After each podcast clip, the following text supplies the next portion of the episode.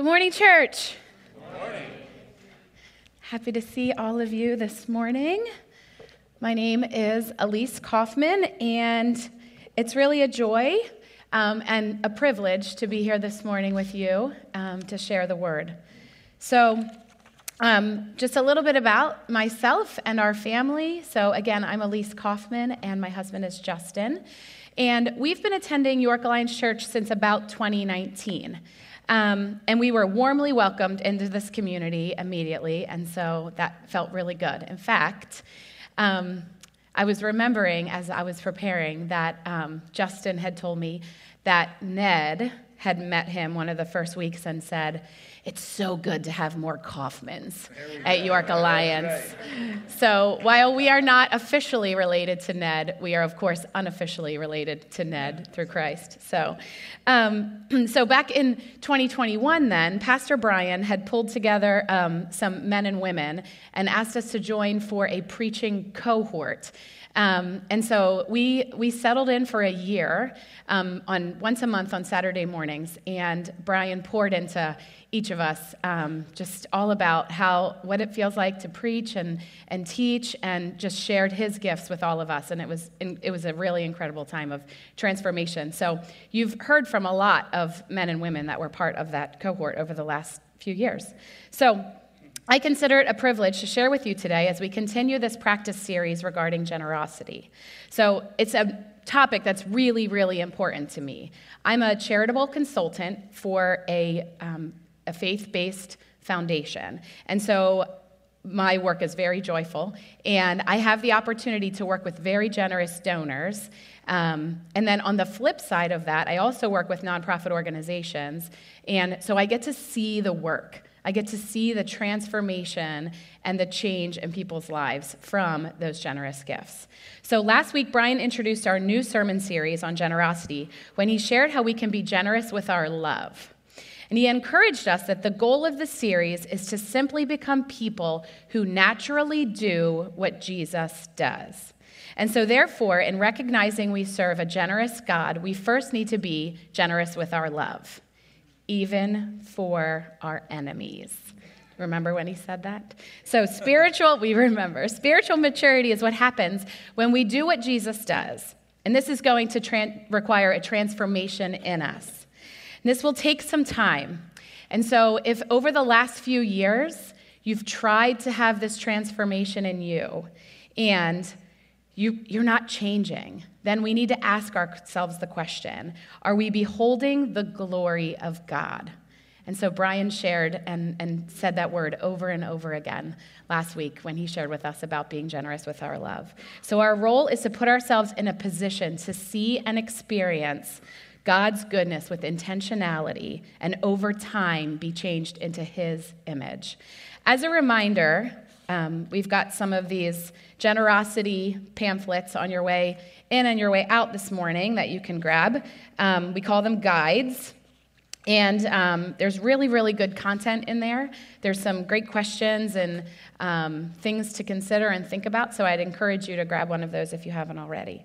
So this morning, we're going to focus on time on being generous with our resources. So thanks for staying for this, especially after seeing Kristen in her spacesuit. That looked really fun. So thank you for, for staying here for this. So the concept of the word stewardship teaches us that we need to be responsible ter- caretakers of God's resources. It means everything we have, our times, our, time, our talents, our treasures, and even our health. Um, we need to manage that in a way that benefits God and others. This morning, I'm going to really focus on atten- our attention on treasures and more specifically, financial resources. So, before I say anything else, because I can already tell, we're like, oh boy, here we are t- this morning talking about this. Um, I recognize that this is a heavy topic, right? This is my life every day, and I know this makes people uncomfortable. And whenever we talk about resources, namely finances, we find ourselves kind of closing down, and worse, we're already starting to think about people who we wish would hear this message. And so I'm going to share an analogy with us that I think will help us move through this morning with a bit more grace. I want you to imagine that you have a bucket. next to you. Okay, so it could be like a paint size pail, or maybe it's one of those rolling trash cans, or maybe it's a dumpster, whatever is in your mind.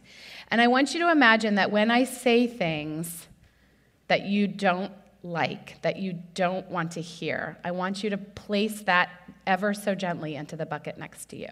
Okay? The, what I'm sharing this morning is the truth. This is God's word. It's not how I feel. Um, and, and we've spent a lot of time talking and, and wrestling through what this feels like. So I want you to revisit that bucket, you know, in the future. And so I don't want you to just get stuck on one or two things that I say, but I want you to just kind of keep putting stuff in there to revisit at a later date.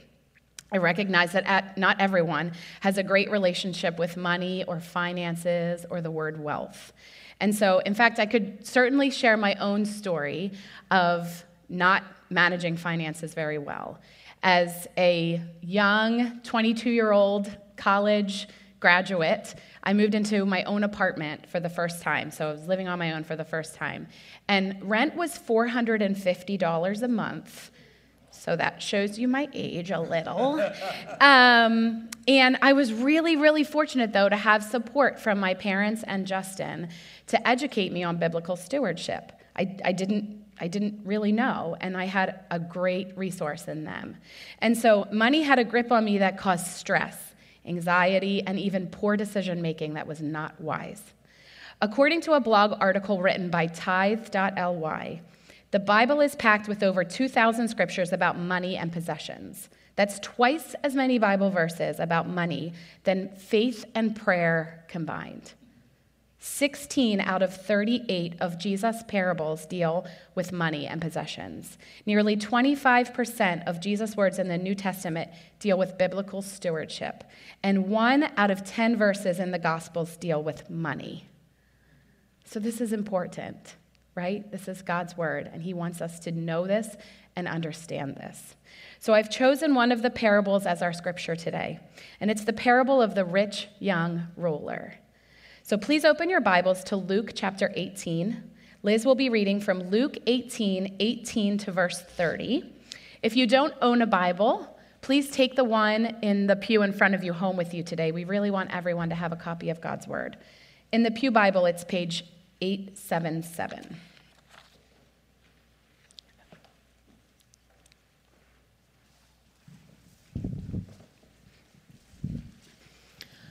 All right, Luke 18 starting with verse 18. A certain ruler asked him, Good teacher, what must I do to inherit eternal life? Why do you call me good? Jesus answered. No one is good except God alone. You know the commandments do not commit adultery, do not murder, do not steal, do not give false testimony, honor your father and mother. All these I have kept since I was a boy, he said. When Jesus heard this, he said to him, You still lack one thing. Sell everything you have and give it to the poor, and you will have treasure in heaven. Then come, follow me. When he heard this, he became very sad because he was a man of great wealth. Jesus looked at him and said, How hard it is for the rich to enter the kingdom of God. Indeed, it is easier for a camel to go through the eye of a needle than for a rich man to enter the kingdom of God. Those who heard this asked, Who then can be saved? Jesus replied, What is impossible with men is possible with God. Peter said to him, We have left all we had to follow you. I tell you the truth, Jesus said to them. No one who has left home or wife or brothers or parents or children for the sake of the kingdom of God, will fail to receive many times as much in this age and in the age to come eternal life. Thank you, Liz. Okay, will you please pray with me? Jesus, we come this morning to you with open hands and open hearts, Lord. Thank you for your word and the opportunity for us to learn how to be more like you, Jesus. Please soften our hearts as we hear and have a clear understanding of what it means to steward your resources. In your precious name, amen. Okay, so as we dive into the passage, I thought it would be helpful to share a quick overview of where we're heading. So there's three big takeaways that I want us to consider as part of the parable of the rich young ruler. And the first is that Jesus wants our hearts. And the second is to be generous. And the third is that everything we have comes from God. So it's pretty simple, right? So in the scripture, verse 18, Luke tells us that this rich young ruler some of the commentaries would tell you that he came running and he knelt before Jesus. So we can imagine that this young man was eager and willing to hear from this rabbi. He shows us that he has respect for a rabbi, even in his great wealth. So, Kevin, a couple of weeks ago, really helped us understand what we had to do to become a rabbi and the long journey that that took. Um, and so, during that time, you would have to kneel down to rabbis. And if a family also knelt down to the father of, of the head of the household, right? So the children would kneel down to their father. But if one of those children managed to become a rabbi, it was that important that then the father would actually kneel in front of that child. I mean, that's how important it was if you were the rabbi during these times. So, through all of this, the young ruler asks, What do I have to do to inherit eternal life? And Jesus' response to this question should surprise us. And that's because just before these verses, there was another parable about the Pharisee and the tax collector. And in that parable, Jesus tells the men that no one is good enough to be saved. Even if they follow the commandments perfectly, they are told they can only be saved through grace alone. So we would think that the answer Jesus would give to the rich young ruler would be the same, but it's not. He knew he simply couldn't tell the rich young ruler, You will inherit great life if you are saved by grace, right? He would have replied, the rich young ruler would have re- replied, No, I don't need to do that. See, the rich young ruler had misunderstood confidence that comes with wealth. This is a great reminder that Jesus really knows us individually. Jesus enters into this conversation in verse 20, reminding the young man of the commandments. But did you notice that he skipped the first two and went straight to, Thou shalt not commit adultery, lie, steal, and of course, honor your father and your mother? Jesus knew this man's heart. He knew that he would reply with, Is that all I have to do? Wonderful, right? I've done all of those things for as long as I can remember. That's what it says in verse 21. So, why didn't Jesus start with those first two commandments? Those are, You shall have no other gods before me, and you shall not make idols. Simply, you should love nothing more than God. So then he asks him the question. Jesus says, or so he's thinking, How's that going for you? No more idols, nothing between me and you. The young man assumes that he needs to do something. He's attempted to find meaning and security in his possessions, but those were preventing him from fully trusting God. He became blinded by his wealth. So then Jesus gets to the heart where this young man is struggling. See, he's not asking all of us to sell all of our stuff. That's not where I'm going, so relax, right? Never before do we read that Jesus tells someone to give everything away to the poor. But that's what was keeping this man from a relationship with God. Jesus is asking him to give it all up enough that he wants a relationship for, with God, and that will be the way to true eternal life. Jesus says to the young man, There is one thing left to do, there is one thing you lack. I'm concerned with the condition of your heart. We're going to be challenged with this principle. We all look for hope, security, and significance in something or someone. For the rich young ruler, it was money. Very clear. And maybe you can resonate with that. Or maybe for you, it's your job, or sadly, even your children. Jesus is simply asking us to transfer that hope to Him. We all have faith in something, and unless it's in Jesus, it's false security. Money exercises great power over us. In itself, money is neither good nor bad, but in someone's life, it amplifies what's in our hearts.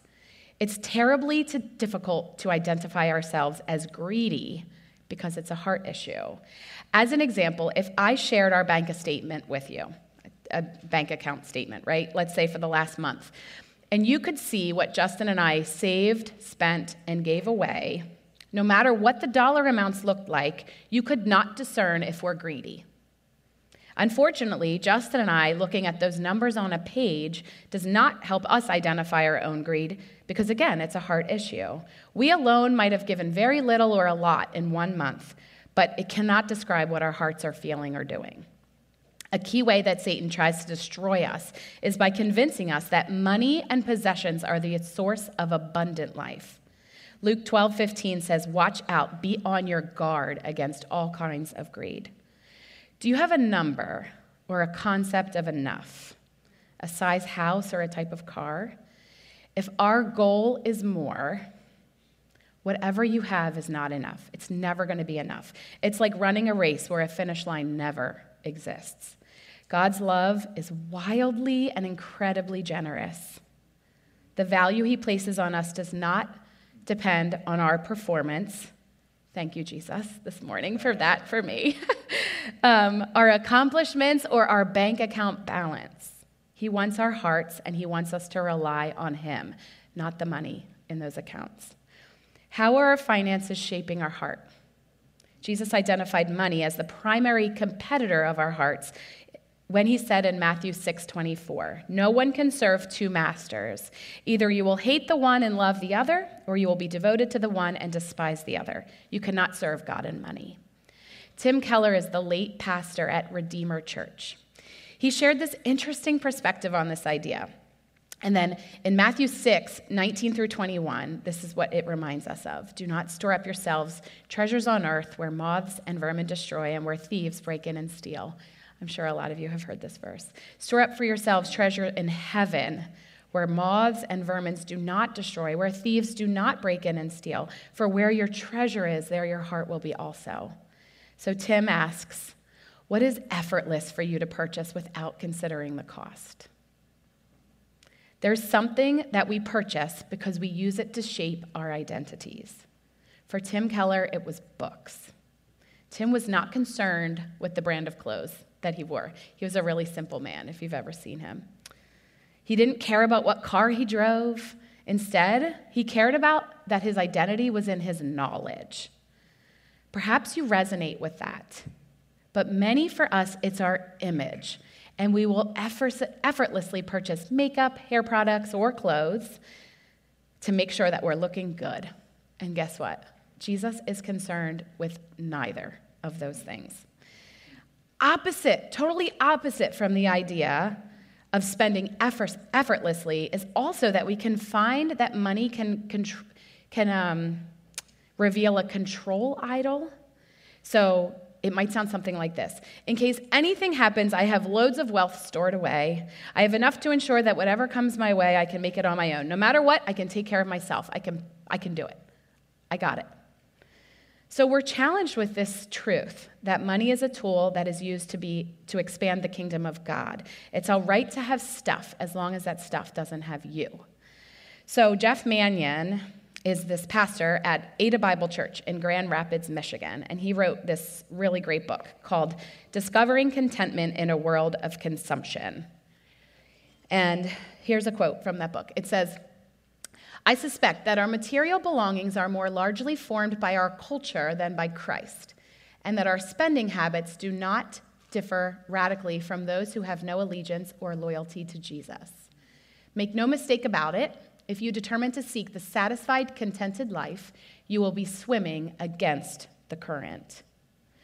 We can make intentional decisions to match our money with our values rather than letting our financial decisions dictate our values. We can live out our faith with all of our money all of the time, not just in church when it comes to tithes and offerings.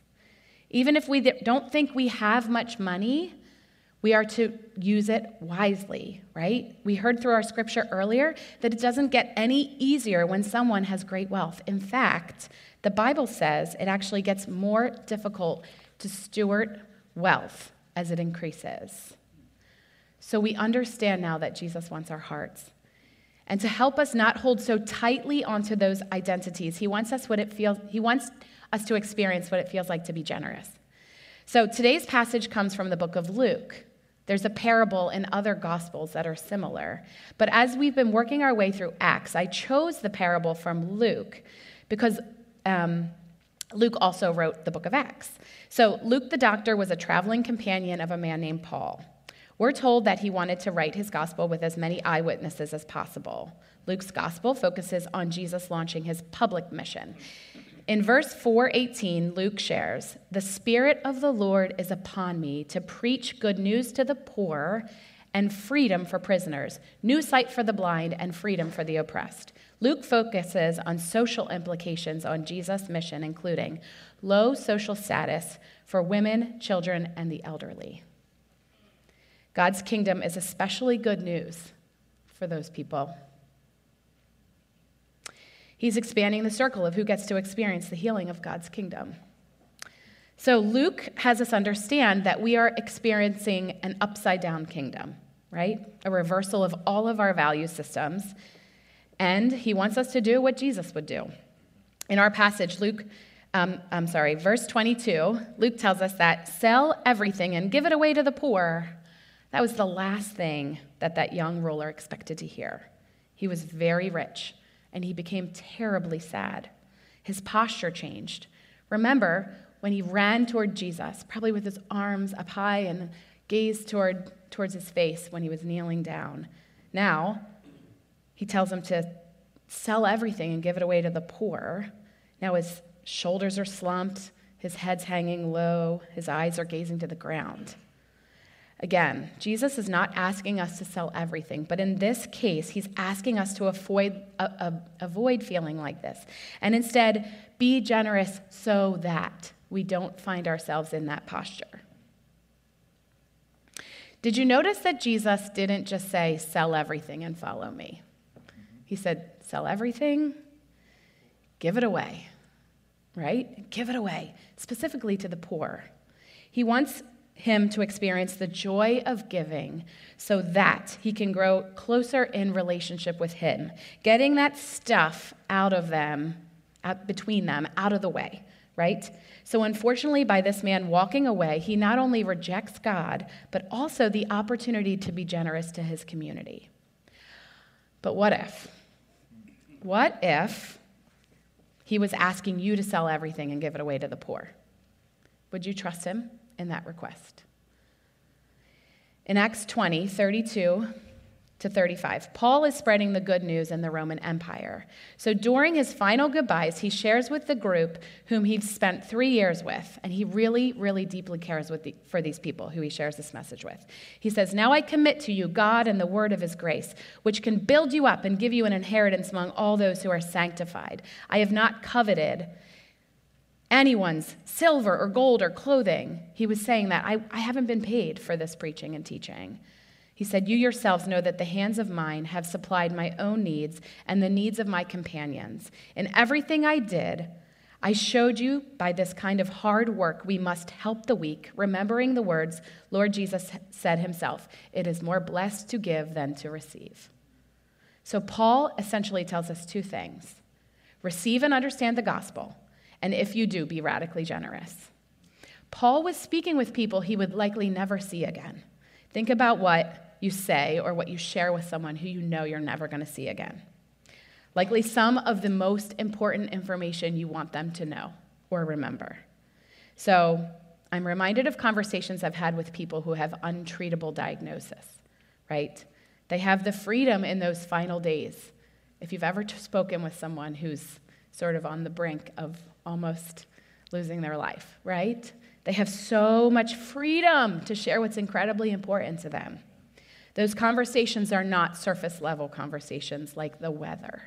Mm-hmm. the generosity message that was that important to Paul that he made sure to include it in his final words before leaving Jerusalem.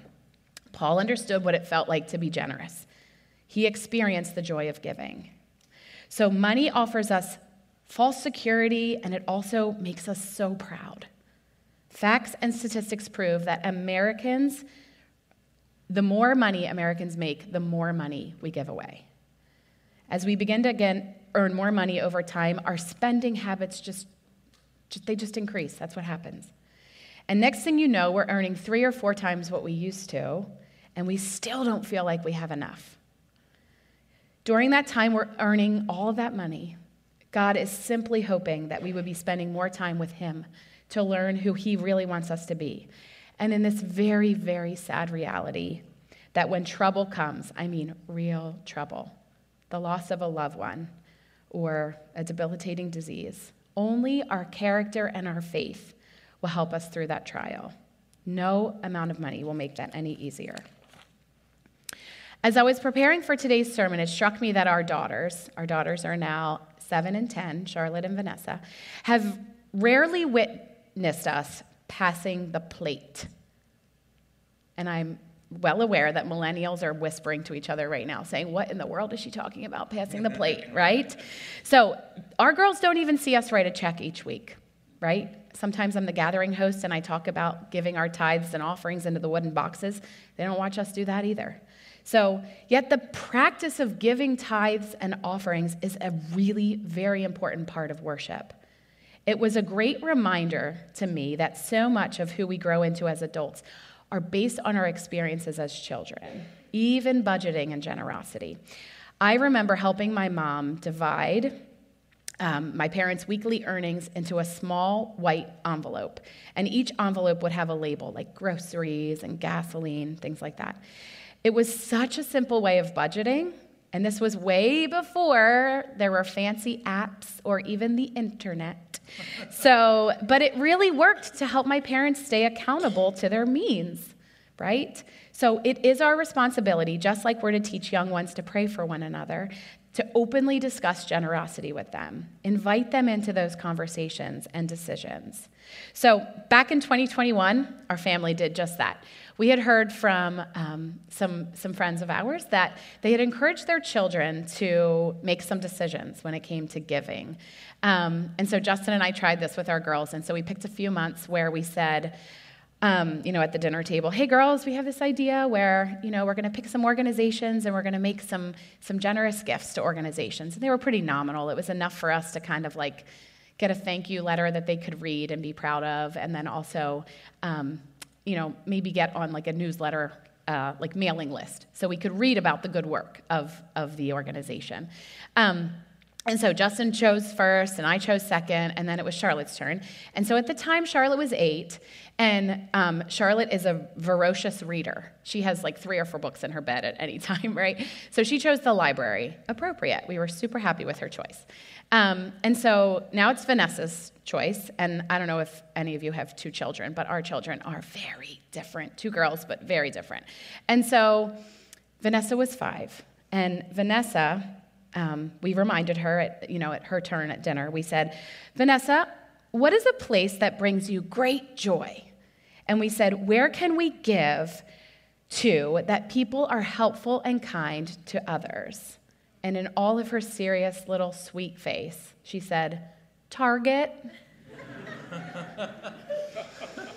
oh, Vanessa. So, listen, I was a former fundraiser for 15 years. I was a professional fundraiser. It's what I did, it was the work I do. I come home from work, and Justin and I talk about work, and she hears me talk about fundraising, right?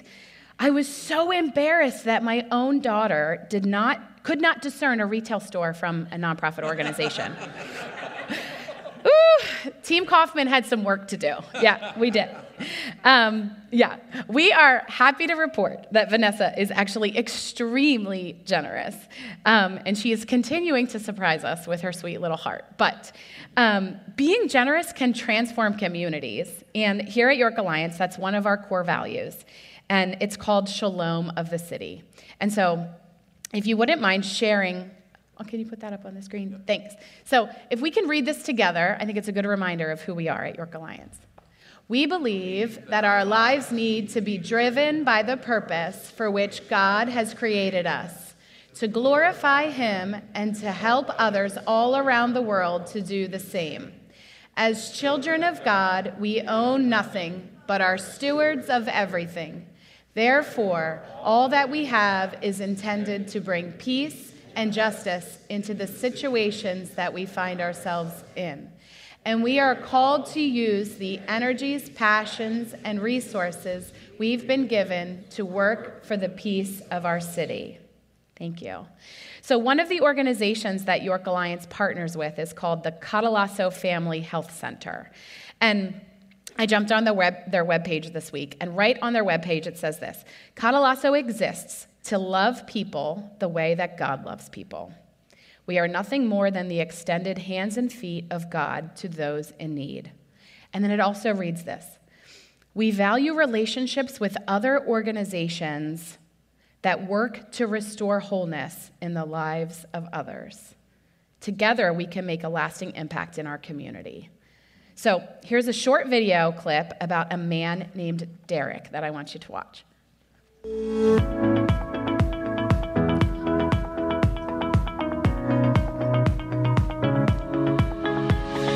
Derek. I've been in New York about 30 years. I was um sick. I had no medical care, and my friend was worried about me.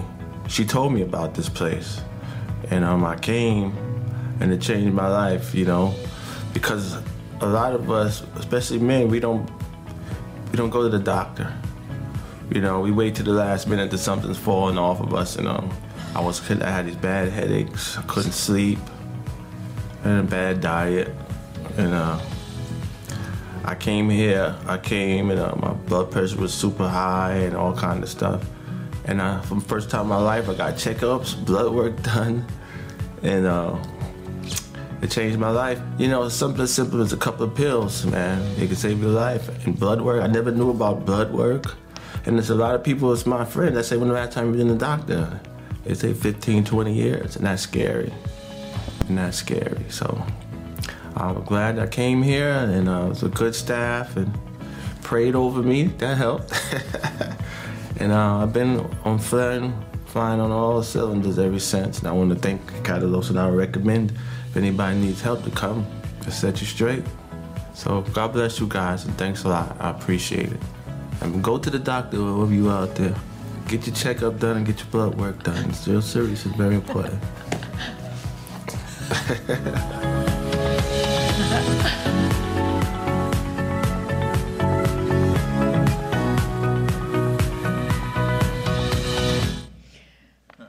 That's awesome. So um, I'm working on all cylinders. Did you hear him say that? That's fun. So, so what a joy it is to be part of a church that regularly supports organizations like Catalasso and people such as Derek and families such as Derek's. So here's the thing: we live in an extremely deeply rooted geography where the opportunity to give financial resources, as well as your time and talents, is abundant. I'm confident that there's a place for us to utilize these gifts. I want to repeat what Pastor Brian shared last week. He said, Our role is to put ourselves in a position to see and experience God's goodness with intentionality. And then over time, we will be changed into his image from the inside out. We can accomplish that if we make space for it. So, again, back to Jeff Manion's book that I mentioned earlier. He also says this one way to combat the grip money has on my heart is to consistently, faithfully, and generously give it away. The most anti accumulation thing an affluent person can do is to systematically give money away. The discipline of giving frees my heart from a growing infatuation with my stuff. Giving is the natural outflow of the thankful heart, sharing and living in step with a God whose heart is wildly generous. Act immediately and decisively in this area. As Christians, we rarely say no, but instead say later. I really desire to become a person of deep generosity, but just not now. But months become years, and later keeps getting delayed. Therefore, begin now. Begin now based on the clarity that God has already given you. So I find great joy, like I said, in my work every day at the foundation. And it's really a privilege to walk alongside donors who are giving now. So while some donors are, of course, planning ahead for, um, and they're thoughtfully playing, praying through their end of life charitable giving plans, the donors that I support, they range in ages from 18 to 104. Um, so it's just a reminder that generosity is not limited to our most senior generation. Giving appreciated assets, assets such as stocks, commodities, or even real estate into a charitable checking account is one of those tools. Along with children and grandchildren, who of course we want to bless, organizations and congregations can also be included in beneficiary designations for investment accounts and life insurance policies. Individuals 70 and a half and older can make a tax free, qualified charitable, charitable distribution, sometimes called a charitable IRA rollover, directly from their IRA accounts. And finally, we actually have opportunities that, to give that earn income back, to be even more generous with our resources. It's through these opportunities that we can further steward resources. And we're not limiting this from our checkbooks or our Venmo balances, both of which those accounts probably have the least amount of money. So while the rich young ruler was unwilling to give up, give up his wealth for eternal life, in direct contrast, Jesus was well aware during this conversation with this young man that he was about to give up everything he owned his clothes, his friends, his glory, and ultimately his life to ensure that each of us had an opportunity to inherit eternal life. I trust that if you recognize Christ's radical generosity, you will be more generous. Our generosity, working in step with the Spirit, has the opportunity to impact lives with the love of Jesus. We often then wrestle with this question in response How much do I give? Right? And my, my first response is simple that Jesus gave it all, remember? And that let's first time, spend time thanking him for his sacrifice and truly feel the depth of that incredible gift and what it means to us. Old Testament rule of thumb was easy it said give at least 10%. But the New Testament has a new guideline, and it's simple but difficult. It's called sacrifice. So it's not a number, right? It means that we should want to be shaped into the person God has created us to be from the inside out, giving away enough that we're adjusting our lives to ensure that we're giving Him all the glory. How satisfied are you with your giving when you hear that? On a scale of one to five, if you gave yourself a three, for example, think about how we can get to a four and if you gave yourself a three, thank Jesus for why you didn't give yourself a two, right? Has He given you more and were you able to give more? And so that's why you went from a two to a three. Please hang in for this final important reminder, which is that everything we own comes from God. We know that everything belongs to God, but why do we want to hold so tightly on to our stuff? Revisiting the scripture one last time, in verse 23, the rich young ruler, it, it tells us that the rich young ruler was sad at that word. He went away sorrowful. Remember, the rich young ruler's posture changed. He had great possessions. He thought his possess- possessions were worth more than Jesus. In case you're missing Pastor Brian this morning, we're going to go back to Genesis for good um, support for this third point. And so Genesis 1:31 says, God saw everything that he made, and indeed it was very good. And in Genesis 2:15 it says, "The Lord God took the man, put him in the garden of Eden to till it and keep it." God gave Adam authority to take care of it in order for the earth to prosper and thrive and for it to become what God created the earth to be. God didn't hand off everything that He made to us. He still owns it, and that's the idea of stewardship. The book of Psalms 24, 1, 1 and 2 tells us, The earth is the Lord's and all that is in it, for He has founded it on the seas and established it on the rivers. So let's be cautious that everything is a gift from God. When we think of gifts, we think of a transfer. However, God is still the owner of everything that we have. God placed everything he owns in our trust to care and manage it well to grow his kingdom. And so when we are offered things from God, we can simply, with open hands, ask, What is it that you have me do with this? Remember, God wants to change our hearts, and giving generously to others is a tangible way for us to trust in his provision. So let's consider what God has provided for us. Really take some time to consider those things. How have you stewarded, how have we stewarded our financial resources in our lives to behold His glory? How have those resources that God has entrusted us with changed us into, him, into His image from the inside out? So let's make space this week to thank Him for His goodness. Dear Jesus, just thank you so much. Thank you so much for your generosity. And thank you for making the ultimate sacrifice when you died on the cross for us, Jesus, in order for us to inherit eternal life.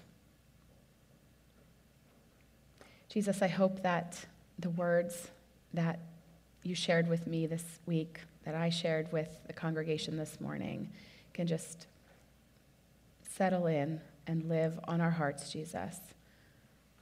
And that we can continue to consider the resources that you've given us to help transform us from the inside out, Jesus. And to help support and love people who we also want, who we want to give the opportunity to know you, Lord Jesus. Thank you. Thank you, Jesus. In your heavenly name, amen. Be blessed as you hear from 1 Timothy. Tell them to use their money to do good. They should be rich in good works and generous to those in need, always being ready to share with others. By doing this, they will be storing up their treasure as a good foundation for the future so that they may experience true life. Be blessed.